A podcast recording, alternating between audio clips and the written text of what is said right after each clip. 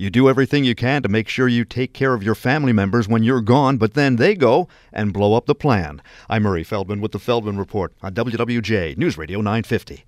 Many people are very careful about their investments. They want to protect what they have. They don't want to lose money, and they want to make sure that they can leave something for family members when they're gone.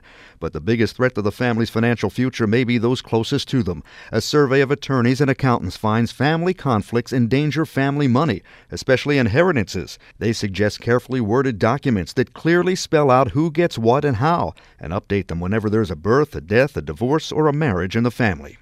How to make self driving vehicles safer? Two out of three Americans say they'd like to see the government come out with a set of rules to address cybersecurity and the potential hacking of these cars. More than 70% want the cars to have to go through a type of vision test to make sure they can identify people and objects on the road. The study commissioned by Advocates for Highway and Auto Safety.